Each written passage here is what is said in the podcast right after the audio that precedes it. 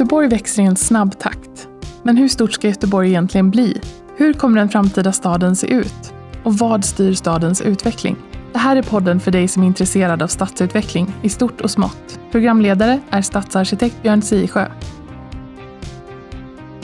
Välkomna ska ni vara till Götepodd och vårt eh, nya avsnitt eh, som handlar om Avenyn. Kungsportsavenyn. Eh, och jag har med mig Birgitta Löv och Anders Forsling idag. Birgitta, du får berätta vem du är då. Mm, hej på er! Jag heter Birgitta, som sagt, arkitekt. På, jobbar på stadsmiljöförvaltningen. Har jobbat mycket med planering men nu är jag projektledare för Avenyprojektet. Avenyn som heter Kungsportsavenyen. Anders, vem är du då? Ja, eh, kul att vara med först och främst. Eh, Anders Forsling heter jag. Jag är kommersiell kundchef på Wallenstam i Göteborg.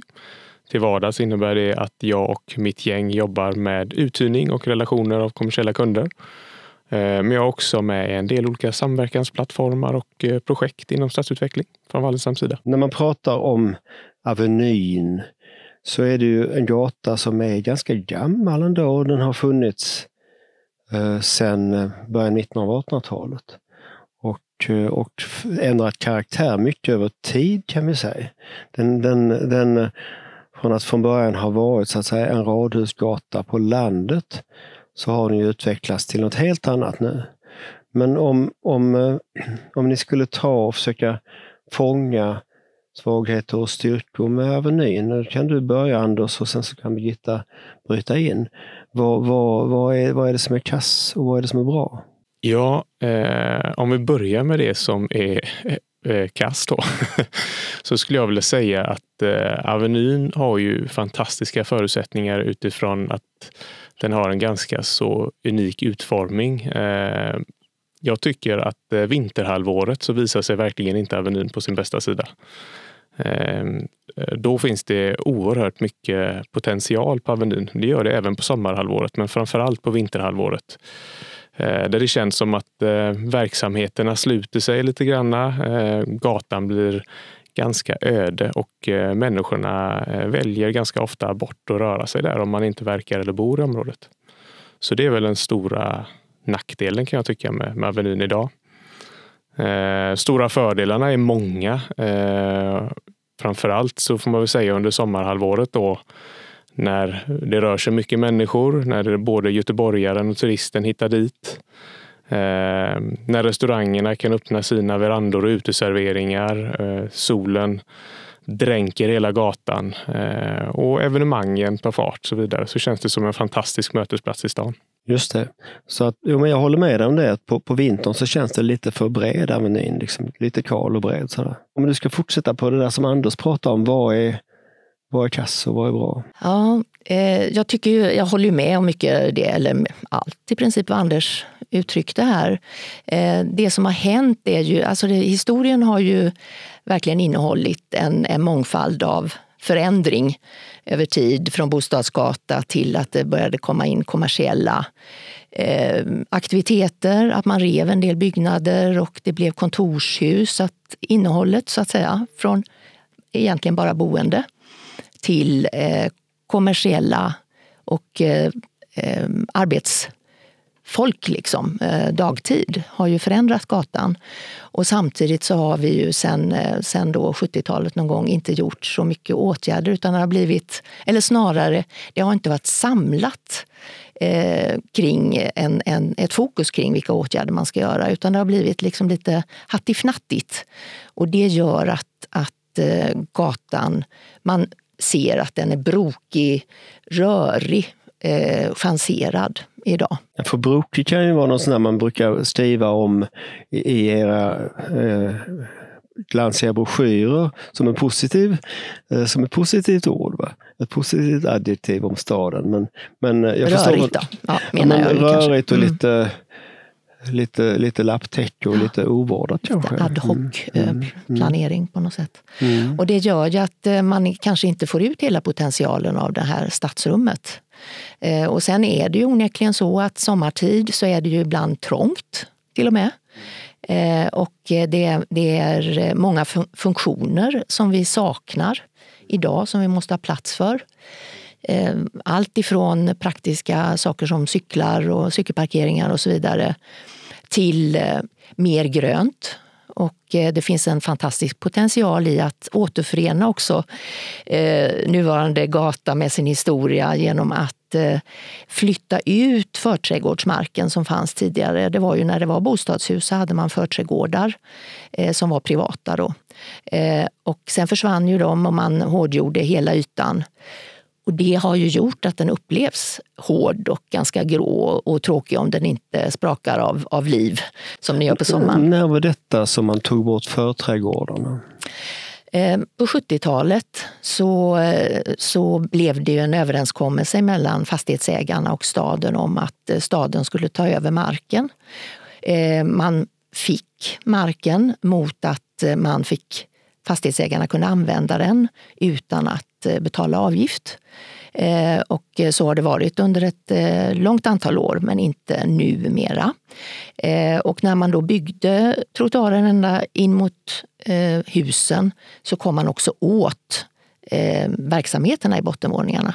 Som var svårt för att det var innan en nivåskillnad och ja, trädgård emellan så man såg ju inte och upplevde inte riktigt an, vad ska jag säga, entréer till eh, handel och restauranger och så vidare. Så på 70-talet så byggde man om det här då till en så bred trottoar som vi har idag. Men, men ni pratar båda här om potential och då menar ni outnytt, hittills outnyttjad potential förstås. Ja. Men, men Anders, om du ska fördjupa dig lite i det, vad, vad är det?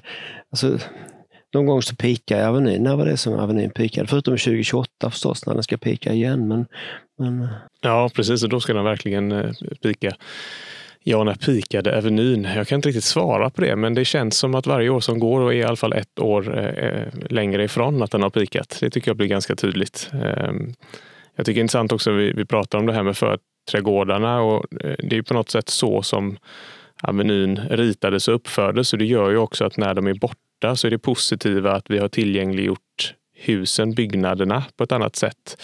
Men det gör ju också att man har den här lite märkliga jättestora eh, ytan på, på vinterhalvåret som, som vi skulle kunna göra så mycket mer med. Så vi känner väl det från fasad till fasad, väst till öst, så finns det väldigt mycket att jobba med. Och det, jag tror att det är där vi hittar potentialen i det här projektet. Att det finns oerhört mycket att jobba med i, i möblering och i träden som vi var inne i och i belysningen. Men också hur man kan nyttja den, både om man har med sig sin plånbok eller inte, på ett sätt som gör att det attraheras människor till, till gatan. Och eh, då tror jag nog att eh, piken framöver är den vi får foka på eh, snarare.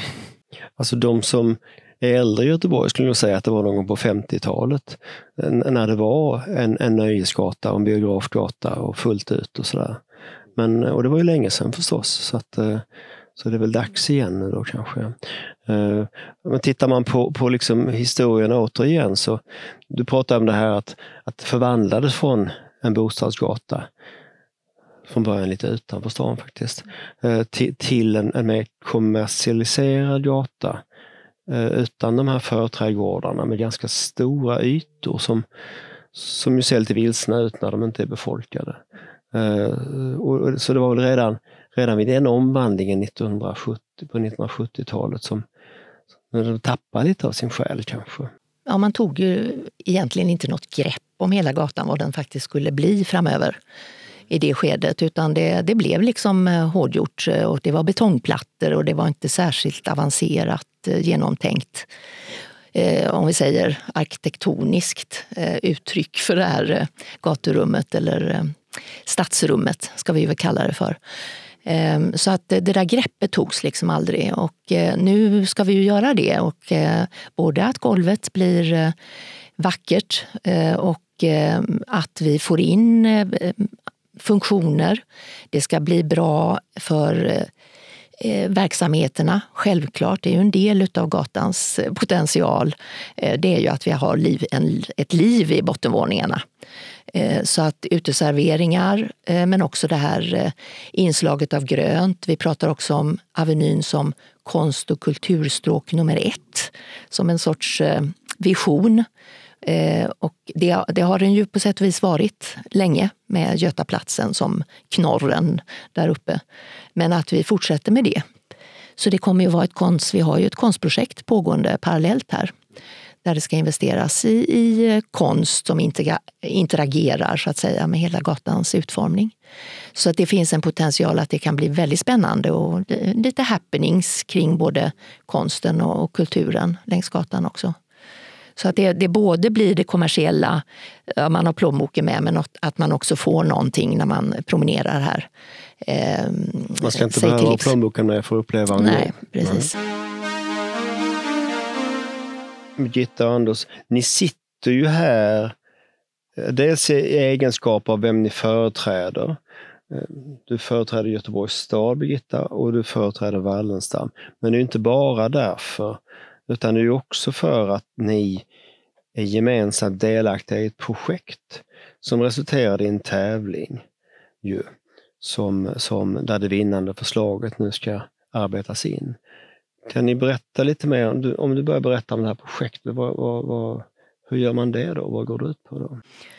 Ja, det har ju en, en eh, lång bakgrundshistoria som vi kanske inte behöver dra, men det har ju funnits sedan ganska länge en önskan om att eh, åtgärda de brister som Avenyn har, upplevs av, av många. Just det här att, eh, att man, många upplever den som chanserad och Eh, sliten och eh, sten som har gått sönder i markbeläggningen och så vidare. Åtgärder krävs. Eh, och sen har vi inte lyckats riktigt tidigare och eh, då eh, är det ju fastighetsägarna faktiskt som tog ett initiativ och pratade med politikerna om att Nej, men nu får vi ta tag i detta, vi är villiga att medverka. Eh, både med eh, kompetens och resurser och med ekonomi då i projektet. Eh, så att då startade ett arbete här i mitten av 2021. Eh, och eh, vi har då gjort en organisation kring det här projektet då, där i princip hälften är staden och hälften är de privata aktörerna. Eh, och vi har jobbat fram inriktningsdokument och visioner och, och så vidare. Och vi tog också fram ett, ett program för en, en, eh, en eh, landskapsarkitekttävling, en, ut, en utformningsfunktions och ja, helhetslösning för gatan. En ja, det, var, det var ju en, en, en formgivningstävling med landskapsarkitekter. Mm som huvudnummer förstås, men det var en massa kompetens ja, med, absolut. hur, av mm. olika slag. Mm. Mm. Det är viktigt att säga det, att, att just det här med helheten har varit att jobba med helheten har varit liksom ett mantra vi har haft med hela tiden. Eh, att det inte handlar om gestaltning som någon yta, utan eh, funktion och trafik och eh, de kommersiella värdena och det gröna. Allting sitter ihop och ska både fungera och bli vackert eh, på en rätt nivå liksom för just det här projektet. Vad som är vackert är ju naturligtvis lite i betraktarens öga men det ska vara hållbart eh, och eh, också klara drift och underhåll. Alltså det är mycket praktiska frågor som man måste hantera i detta. Och då blev ju Nyrens arkitektkontor med eh, flera då, eh, resurser i underkonsulter och så vidare vinnare av det här. Och eh, då har vi startat ett arbete med något som kallas för genomförandestudier. Det är liksom starten inför att man sen projekterar och bygger. Och inom det arbetet ska vi lösa en hel massa frågor. Eh, och ehm, det mesta ska liksom ha fått sin form under det arbetet. Och sen ska det lösas i detalj i projekteringen. Då. Och då har vi den här, det här förslaget, det är liksom grunden för vad, vad vi ska åstadkomma och sen så är det ju saker som vi kommer att vrida i, i det förslaget förstås, eh, stöta och blöta och, och sådär. Anders, här, om jag lyssnar på er här så, så bidrar alltså fastighetsägarna med kompetens, resurser och kanske hundratals miljoner i pengar. Det låter inte speciellt kapitalistiskt på mig. Liksom. Hur förklarar du detta? jo, men eh, det är ju som så att eh, vi har ju våra tillgångar längs med den här gatan och det är oerhört viktigt för oss. Eh, vi är långsiktiga fastighetsägare. De flesta av oss är är Göteborgsbaserade. Eh, det här är vår gata på samma sätt som det är alla, våra, alla vi göteborgares gata. Och vi känner väl att eh, här finns så oerhört mycket outnyttjad potential så att eh, vi initierar det här med anledning av att vi tror att vi kan göra det så mycket bättre för alla. Vi tror också att det vi vill komma åt är ju det som alla vill komma åt egentligen och det är att skapa någonting som göteborgaren väljer. Eh, att vi helt enkelt får många mer människor som vill ta sig till Avenyn. Som känner sig trygga, som eh, attraheras, som möts eh, och i det förlängda perspektivet också som lockar besökare och turister till gatan. Och då kände vi att det här behöver vi göra tillsammans. Vi behöver verkligen ta tag i Avenyn som gata och som arena och som mötesplats. Alltså allt som finns utanför husen som vi kan råda över. Kan du säga stadens mark? Mm. Stadens mark, mm. precis. Mm. Som vi ju på något sätt alla är beroende av att den, att den funkar och att den eh, når sin fulla potential. Och, och då kände vi att eh, vi får ju vara med och bidra eh, och göra vårt. Eh, för att säkerställa också att det blir en positiv förflyttning. Att vi verkligen fyller den här potentialen som vi tycker Avenyn har. Vi tror att vi alla vinner på det, så därför så är vi med med både kompetens och resurser och pengar. Ja, ja men det låter ju som en, en förklaring. Om, om man kan öka funktionaliteten och attraktionen i Avenyn så kommer ni tjäna pengar i förlängningen också, så att säga. Fast långsiktigt. Det blir ju så, precis. Vi, vi, vi tryggar ju liksom upp eh, att vi har eh, tillgångar eh, på, och hus på, på gatan. Eh, men det är också naturligtvis väldigt viktigt att vi är med och kan göra den positiva förändring och förflyttning av gatan som vi tror behövs. Eh, så det innebär också att vi, vi verkligen är med. Vi ska bidra till detta tillsammans. Eh, för vårt uppdrag trots allt, det är ju att komma fram till någonting så pass bra att vi alla kan skaka hand sen och säga okej, okay, nu kör vi. Där är vi ju inte ännu, utan det är det vi har framför oss nu i den här GFSen. Ja, just det. Och, och, och då, då, samtidigt som du representerar fastighetsägarna runt om, runt om gatan, runt om stadens mark, så representerar ju du, vem representerar du Birgitta egentligen? Ja, det är ju uppdragsgivaren ytterst. Det är ju fullmäktige som har gett oss det här uppdraget om man är krass då så här. Mm. Och eh, som eh, det sexiga ordet kommunaltjänsteman så eh, jobbar man ju för stadens, eh, ja alla, eh, både skattebetalarna men också för våra besökare och att verkligen jobba fram, eh, åstadkomma de här kvaliteterna som, som blir faktiskt en, en del av kvaliteten för Göteborg och regionen ytterst eh, faktiskt. Eh, Avenyn är ju lite speciellt i och med att den faktiskt är en av de mest namnkunniga gatorna vi har i Norden. Det är inte många gator Nej, som har det. Väl, det, väl, det, måste vi ju mm. förvalta väl. Det är väl Karl Johan och så är det väl Ströget. Ja. Stockholm har inte ens en sån gata. Nej. Uh, så att visst är det så. så att, ska man spetsa till det kan man säga att Avenyns rykte är bättre än verkligheten, eller? Ja, men jag vågar nog hålla med om det. Det finns mycket som är bra med Avenyn, men jag tror att eh, stoltheten vi många har för Avenyn, den, eh, den, det ligger nog lite grann eh, en potential i den också. En outnyttjad potential. Ja, en outnyttjad potential. Vi vill helt enkelt att gatan ska bli lika bra som vi tycker att den förtjänar. Mm. Och det är nog göteborgarna ytterst som, som det betyder något för. Turisten eh, kanske ändå tycker att ja men åh, Avenyn och sen var det Liseberg och så är man nöjd och glad. Liksom. Men göteborgarna som strävar i både snålblåst och sol, solväder kanske ser det på lite annat sätt helt enkelt.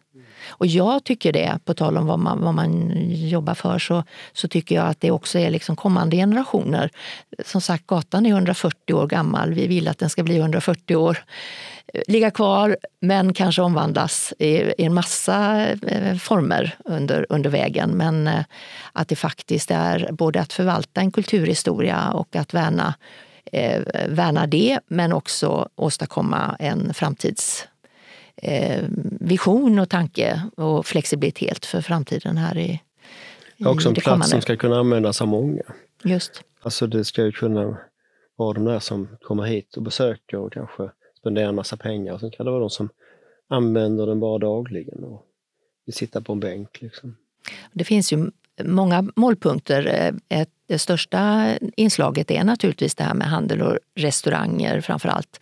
Eh, men sen är det ju också kulturinstitutionerna på Götaplatsen, biblioteket, eh, vi har eh, Nya Konst och universitetet ovanför. Alltså det händer saker. När man, när man byggde gatan då på 1800, ska jag säga, 1870-80-talet, då var det ju för att innan hade man bara Eh, de boende fanns innanför vallgraven. Helt plötsligt eh, flyttar man ut på vischan på utsidan. Och nu är det åter så, vi lägger nya lager. Liksom. Vi har Korsvägen, vi har bort, bort igenom. Eh, och till slut så kommer Mölndal. Ja. Som också ska ha glädje av Avenyn.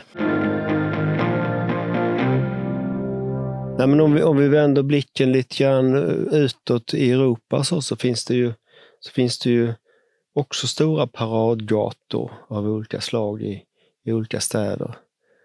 Unter den Linden, som jag kommer ihåg, låg i DDR när jag var liten. Och, eh, och, och Champs-Élysées i Paris förstås. Och, eh, och eh, El Diagonal i Barcelona och sådana. Det är ju, vad, vad, är det, vad, är det, vad är det som Avenyn uppfyller och inte uppfyller av det som de stora paradgatorna i Europa gör? Vi har ju tittat eh, på det för att hitta exempel och, och funnit att det är svårt att finna något som är... Alltså den som är mest lik det är Champs-Élysées men den har ju så otroligt andra mått.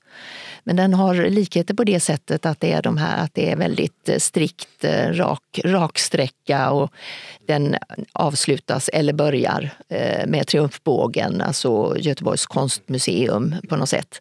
Så det, det är likt på det sättet, men det som Avenyn har en fördel av det är att man ju faktiskt i alla fall i viss utsträckning kan koppla ihop sidorna av gatan. Man, man, kan faktiskt se folk, man ser, kan känna igen personer som går på andra sidan Avenyn. Men det kan man inte göra på Champs-Élysées.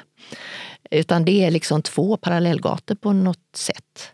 Ja, I alla fall för några år sedan så var det 120 000 fordon på, per årsmedeldygn på Champs-Élysées. Fruktansvärt berättat. Det vill säga samma som E6 ja. i Göteborg. Ja. Så, så det, det, är klart att där, spontant springer man inte över det. Man nej, nej. nej. Mm. Så det, det, är ju stora olikheter. Men eh, uppbyggnaden på något sätt, eh, om man drar ner det, så, så är Avenyn mest lik. Men, eh, men sen så alltså innehållsmässigt och så där så finns det väl samma utmaningar och möjligheter i många många av de här gatorna. Och kanske, det, jag vet faktiskt inte riktigt hur man använder Champs-Élysées eller Unter den Linden eh, i, i, fråga om det. Men Avenyn är ju en paradgata fortfarande, även om man inte har militärparader på den, tack och lov. Eh, så, så är det ju allt med kortege och Göteborgsvarv och Demonstration. Frölunda vinner, mm. eh, har guldhjälmar mm. på Götaplatsen. Mm. Och demonstrationer. Jo, det är klart att en stad behöver ju egentligen en sån gata. Uh, och, och uh, och, och Avenyn kommer alltid behöva fylla den funktionen. Och när vi pratar om det så kan vi prata om Götaplatsen som ju faktiskt i, i stor utsträckning är en samlingsplats för att lyssna på Silvana Imam eller, eller, eller någon politiker på första maj eller något sånt. Um, vad, vad, vad, tänker, vad tänker man om Götaplatsen i det här projektet? Då? Till en början med så tycker jag att det, det, är bra att säga att Götaplatsen är ju större än det många tänker på. Man tänker på det ovanför där eh, Viktor Rydbergsgatan och Berzeligatan. Men då, i mitten där så är det Götaplatsen faktiskt. Man lämnar Viktor Rydberg. Framför stadsbiblioteket så att säga. Det är ja, precis. Det är Götaplatsen mm. och adresserna är Götaplatsen.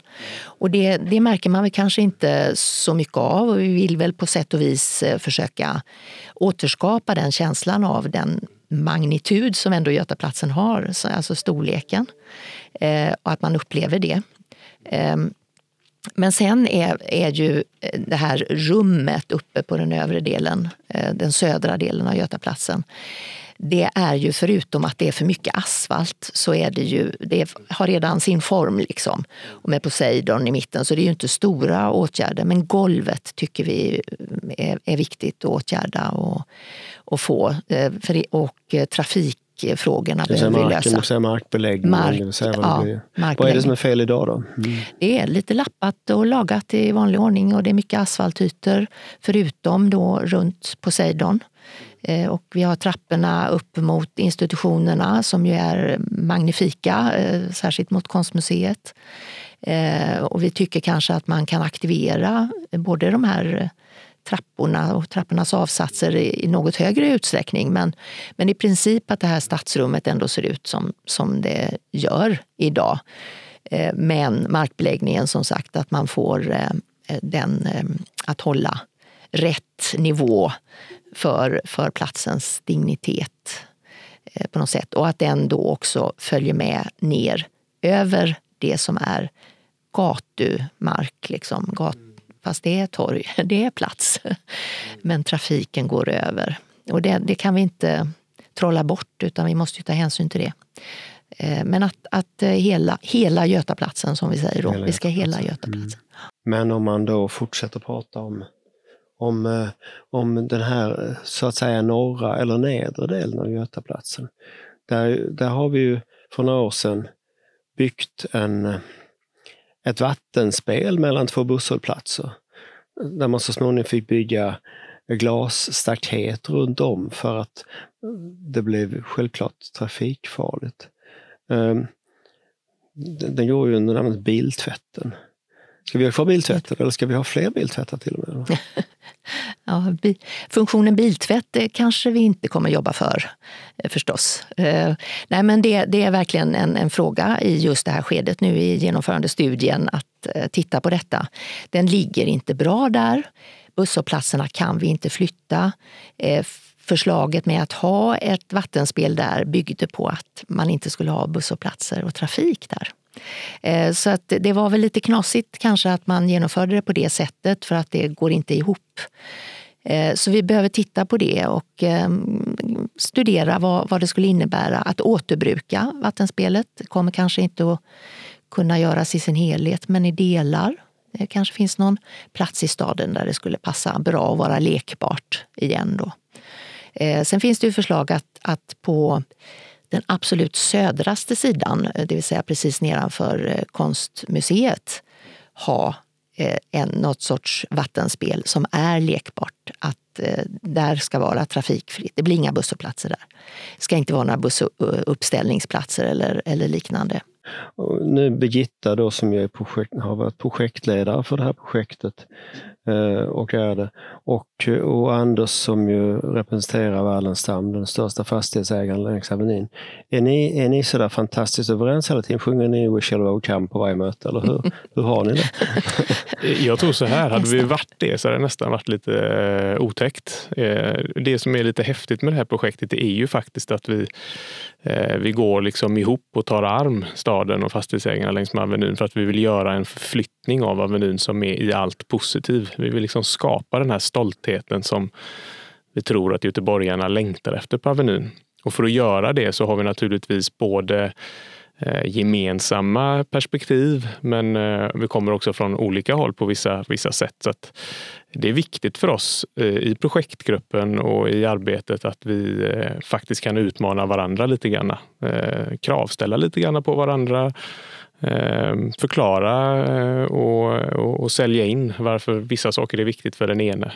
Och, och då kanske det kan bli det för den andra också. Så vi är överens om väldigt mycket skulle man kunna säga. Och där vi inte är överens, där har ju vi ett stort ansvar att se till att vi kommer överens, så att vi faktiskt kan förverkliga någonting som är en tydlig positiv förflyttning av, av gatan. Men ingen kreativitet utan någon liten beef kanske? Det är kanske så det fungerar? Att man måste bråka lite också? Lite får man bråka. Det, så är det nog. Mm. Mm.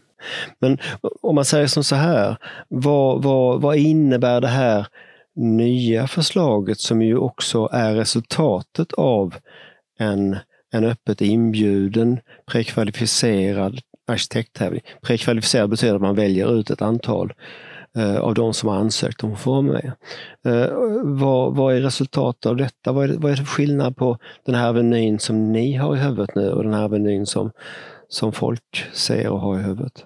Man kan väl säga så här, vi har ju gjort ganska så mycket viktigt redan eh, och en del av det vi har gjort är ju faktiskt just att vi har vi har valt att eh, samarbeta med Nyrens i det här fallet. Då. Och vi eh, tror ju också att eh, de är kapabla, både genom vad de har visat hittills, men också de kompetenserna som de innehar, att tillsammans med oss arbeta fram ett förslag som är så pass bra att vi eh, kommer överens om att faktiskt sätta spaden i. Och det jobbet det har vi ju framför oss. Så vi är väldigt ödmjuka för att nu börjar det allra svåraste. Men vi tror att vi har kompetenserna och ambitionsnivån tillsammans för att nå ett sådant resultat som vi faktiskt kan, ett sådant förslag som vi faktiskt kan, kan enas om. Men med det sagt så är det självklart förslaget som, som finns nu, det är ju eh, en bit på vägen eh, och, och, där de också har visat en, en god förståelse för utmaningarna eh, och eh, där måste vi ta vid och se till att vi gör någonting eh, där även detaljerna sitter ordentligt bra för att det ska bli så pass bra som vi måste ta ansvar för att det ska bli. Nyrens då, de vann ju den här tävlingen och, och den ansvariga där var Bengt Isling. Han, han har ju bland annat också ritat Slottsskogsvallen i Göteborg och väldigt många fina parker i Stockholm. Men, men Birgitta, om vi ska bli lite mer konkreta, vad är det som kommer att vara annorlunda idag? än eh, annorlunda eh, när vi är färdiga med den här ombyggnaden jämfört med idag? Eh, den stora biten är nog att eh, vi tittar på sektionen, hur den ska disponeras. Vad är sektion för någonting? Sektion det är ju om vi tittar genom, en genomskärning utav gatan. Så det är egentligen disponeringen utav, eh, i det här fallet är det trottoarerna vi jobbar med. Vi jobbar inte med spår, alltså gatan där spårvägen, spårvagnen går, eh, utan bara trottoarerna. Eh, men det är ju, bygger på att eh, vi vet att det är mycket vi ska, ska kunna hantera inom det här eh, området. Bland annat så gäller det att ha rent krasst sånt där som framkomlighet och det är utryckningsfordon och så vidare, brand, brandfordon och, och sånt. Till det här med att få mer grönt, dagvattenhantering, Eh, Eh, vi ska ha bra uteserveringar. Eh, de ska fungera väl, självklart. De kommer inte att kunna ha riktigt den utbredningen de har idag. Eh, för att vi helt enkelt inte får plats i så fall. Och eh, trottoaren, alltså stråket, kommer att gå närmare fasaderna så man faktiskt har bättre tillgänglighet till inte bara uteserveringar utan också handel och bostadsentréer och, och så vidare. Som idag är, det är ganska stora avstånd ut mot eh, gångstråket eh, från alltså, så fasaderna. Fasaderna är inte så, så synliga och tydliga kanske? Idag nej. Så att, även om man bara jobbar med trottoarerna så jobbar man faktiskt med hela rummet som, som avgränsas av husen bredvid gatan. Men, men, eh, men på vilket sätt? För idag är det väl nästan så lite grann att det är inneserveringar fast säsongsvis i, i, i hus som man typ river ner och bygger upp igen. Eh, men på vilket sätt blir det annorlunda då? Det blir inte så mycket sådana, säger du. Vad blir det istället? Nej, inte den storleken och den omfattningen, men vi jobbar ju med eh, olika scenarier kan man säga. Idag är det allmän platsmark, det vill säga alla göteborgares eh, trottoarer. Eh, och vi har ju att se till att det är tillgänglighet till de ytorna och så vidare. Eh, och då, då är det naturligtvis så att uteserveringar är en sorts privatisering utav marken.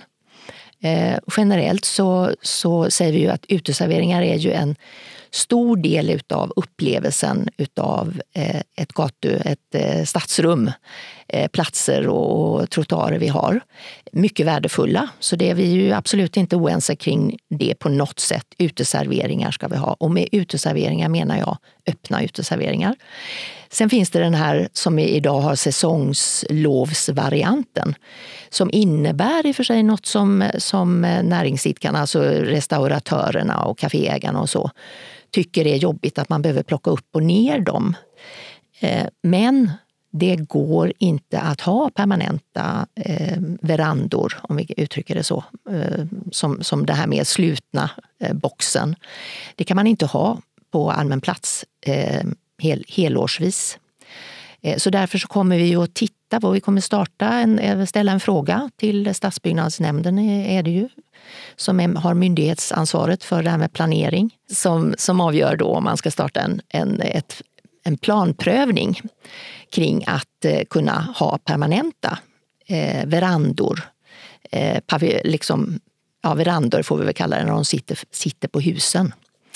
Dessutom har ju Nerens i sitt förslag då eh, med paviljonger ute i, eh, i eh, trottoarrummet i det här gröna möbleringszonen. Om bland träden typ? Bland ja. träden typ, ja. ja. Och det, det vet vi ju kanske inte om. Ja, men får det plats och, och är det gångbart kommersiellt till exempel och, och ha mm. den typen. Eh, men det kan ju tillföra något bling med, med upplysta några paviljonger på gatan vintertid till exempel. Så att visst, mm. det, ja, det behövs innehåll året runt. Ja. ja. Vad säger du Anders när du hör det här? Mm. Ja, men detta är ju någonting som vi pratar jättemycket om för vi tror att det här är en väldigt viktig fråga. Eh, självklart är det för oss från den privata sidan så är ju Eh, förutsättningarna för verksamheterna är jätte, jätteviktiga eh, att skydda. Eh, och det är till och med så att ingången i det här för vårt, från vårt håll är ju att förutsättningarna för verksamheterna ska bli än bättre än vad de är idag. Vi tror att alla verksamheter längs med entrévåningarna längs Avenyn är en oerhört stor attraktionsmotor för människor som kommer till Avenyn. Idag är det ju en ehm, en förutsättning som vi har i gällande detaljplan som gör att vi behöver liksom ställa upp sommarverandor och sen så behöver vi ta ner dem och så upp och ner. Det innebär ju både att det är väldigt kostsamt men det innebär ju också att kvaliteten kanske inte riktigt når den potentialen som vi ju pratar om för Avenyn. Så vi är väldigt positiva till att vi får gå in och diskutera eller söka om möjligheten till en ny detaljplan Eh, eftersom det ger oss de förutsättningarna både som Nyréns förslag men också som våran dialog i projektgruppen eh, har eh, summerat i. Liksom att det krävs nog för att kunna göra den utvecklingen som, som vi vill. Och viktigt är ju självklart att verksamheterna ska kunna ha förutsättningar att bidra till attraktioner för Avenyn året runt och göra det på ett sätt som också känns eh, öppet, välkomnande och tillgängligt. Och det tror vi att vi kan uppnå i det här projektet. Det är en jätteviktig del. Men är det inte lite grann så också att, eh, att Avenyn har varit misskött även rent kommersiellt sådär. Vi sa på 70-talet så, så la man trädgårdsplattor och, och, och, sen så släppte man in vem som helst. Under en period så fanns det ju en hemelektronikkedja på Avenyn och det känns lite udda. Inget fel på hemelektronik, man brukar inte handla det på eh, den stora stadens paradgata i allmänhet. Va? Men var det inte lite så att det var lite förslummat på sätt och vis? Alltså att det var fel, fel utbud och fel eh, målgrupper delvis också och lite sådär, lite, lite misskött helt enkelt. Och, och sen vet jag att ni har jobbat i ett antal år på att ändra på det också. Ja, jo, men eh, alltså man behöver ju ha en, en tydlig idé. Eh, och det är klart att eh, om man pratar handel då, som är en del av utbudet så är det ju en sak om man har ett eh, slutet shoppingcenter där man har liksom, eh, alla möjligheter själv att placera pusselbitarna så som man vill ha dem. Eh, inne i stan så är ju både utmaningen och charmen att vi är många inblandade och vi måste hitta den här enheten tillsammans för att kunna ha en röd tråd. Det är jätteviktigt och där skulle jag vilja säga att eh, Wallenstam tillsammans med de andra fastighetsägarna har ett jättebra samarbete eh, och vi jobbar ju väldigt mycket med innehållet i våra hus. Vi jobbar också med våra hus och försöker göra en positiv förflyttning där. Och så märker vi också att tar vi inte helhetsgreppet och tar med oss själva gatan och arenan som Avenyn ändå är, för den är så stor, eh, så kommer vi aldrig nå hela vägen fram. Utan det kommer ju verkligen bli ett, ett, ett, arbete som kräver både insatser i och utanför husen och då krävs en långsiktig bra plan. Och jag, jag tycker vi är duktiga på det. Så att, eh, jag håller ni med. Ju, ni har ju börjat utveckla det vidare också och går vidare i det arbetet. För det är ju precis som du säger, det är ju synergieffekterna här som, som är grejen för att lyckas. Det är ju att man får en, en positiv, sen är ju det över ganska lång tid förstås en sån utveckling behöver ske. Och där tycker jag även gatans eh, utformning och så behöver klara, liksom, man kan inte bara prata om vad är bäst nu för oss som är här nu och, eh, och så, utan man måste prata liksom åtminstone i 50-årsperspektiv. Eh, gatan är 140 år gammal och har förändrats över tiden och kommer förändras igen och då tycker jag också vi behöver hantera nu att en viss flexibilitet över närperiod, om vi kallar det 20 år. Liksom. Ja, men det kommer att förändras. Det kommer att flytta ut den ene och in den andra och ni växlar era byggnader och vad händer då? Så att det, det är också en del ja, utav träd, arbetet. Träden vi planterar nu mm, kommer ju om de trivs kunna vara i 200 år kanske. Ja, eh, precis. Mm, mm. Mm. Så att eh, det, det, är ju jätteviktigt arbete det här både inifrån och ut. Liksom. Och eh, sen, sen dyker det upp frågor naturligtvis där vi kommer att gnissla lite men det, det försöker vi alltså, hantera. det är komplext på det viset. Jag menar, om man nu mäter Avenyns framgång i antal kubikmeter öl man lyckas krana ut, ja, då, då har det kanske varit framgångsrikt i den gångna tiden. Men om man inte gör det, och man säger att vi måste ha mer långsiktig syn på vad den här gatan ska vara för någonting, vilket jag tror att ni två är ganska överens om man måste ha. Eh, så är det, men vad är det då för faktorer som man ska, man ska, man ska tänka på? Vad, vad, vad ska den här gatan vara för göteborgarna? Ja, men det, det är en jätteviktig fråga och kan man inte enas kring det, då kanske man inte ska ta ansvaret och sätta spaden i heller, utan det är oerhört viktigt. Och, eh, vi fastighetsägare jobbar ju tillsammans med Avenyföreningen naturligtvis om eh, strategier för hur vi ska etablera verksamheter. I det här fallet så har vi också sett till i projektet då, och tillsammans med staden att vi också måste tydliggöra eh, våra visioner och vilken position som gatan ska ha. Och vi, vi tror ju att eh, det här är en gata som mår väldigt bra av att få vara där som Göteborg möter världen på något sätt. Det är där Göteborg blir stort. Eh, det är liksom en, en, en känsla med Avenyn som, som skiljer sig på ett eh, ganska härligt sätt mot innerstan exempelvis, där det kan få vara ganska litet och mysigt. Avenyn har ju inte riktigt de förutsättningarna. Det är en paradgata, det är det. det är en paradgata, Bara en precis. fråga, Avenyföreningen, vad är det för förening? Kan man gå med där? Absolut, det får du gärna göra. Avenyföreningen det är ju den centrumföreningen som finns på Avenyn. Har funnits väldigt, väldigt länge eh, och är väldigt engagerad i Avenyn och inte minst Avenyprojektet. Så dess vd och centrumledare är också med i det här projektet. Okay, och det medlemmarna är ju både verksamhetsutövare och Eh, fastighetsägare så att det är liksom blandat. Mm. Men det är inte, inte, inte boende eller andra vanliga göteborgare? Ja, för, jo men eh, bostadsrättsföreningarna är väl medlemmar också, de eller de, om ja, de vill. Ja, det är ju ingen som ja, tvingas. Och du kan ju självklart också vara medlem om du är verksam på plan 1 eller upp i husen.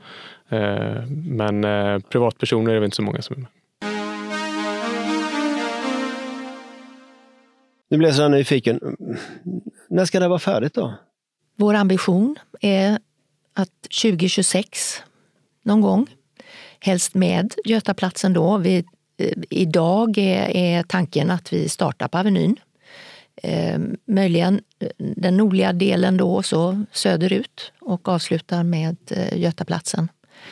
Eh, så, men det är klart att det är ju ett otroligt eh, stor, stora markytor som ska hanteras. Eh, så att eh, det finns ju obekanter i detta förstås. Ja, och det stökar, tid, stökar tider nu med tanke på mm. prisutveckling och ja. sånt. Med tanke på kriget i, i, i, Ukraina så har ju allting ställts på huvudet. Um, vad tror du? Tror du 2026 är... Eh, nej, men jag, jag tycker att man måste kunna sikta på någonting om man ska köra igång. Det måste ha ett mål. Eh, sen är det ju självklart så att det här ska bli bra. Och krävs att det tar mer tid så får det ta mer tid. För det här, det här ska bli bra. Eh, vi ska enas i ett förslag som känns bra för alla. Eh, och det ska vara någonting som, som ska hålla i generationer. Så att det är självklart så att vi måste se till att det blir bra, det är det viktiga. Så du tänker inte lova att käka upp din hatt om det inte är färdigt 2026? Nej, jag tänker inte göra. Jag tänker, göra, jag tänker lova att jag ska kämpa allt vad jag kan för att det ska bli så himla bra som möjligt. Jo, nej, jag, jag, jag kan hålla med där för att med stadsutveckling, det tar tid. Tar det några år till, ja då tar det några år till. Mm. Bara det blir bra. Det måste bli bra och vi måste, vårt största uppdrag är att se till att vi tar fram ett förslag som vi alla känner det här blir bra. Det här blir den här förflyttningen som vi vill göra. Eh, så att vi också kan komma igång med den med, med rätt känsla i magen. Tack så mycket för att ni kom hit och eh, det var kul att prata med er om Kungsportsavenyn. Tack och hej! Tack så mycket! Tack så mycket! Du har hört ett avsnitt av Götepodd som produceras av Göteborgs stad. Redaktörer är Ann Bergermark Rintala och Peter Wanding. Samt redigering Josef Bosir.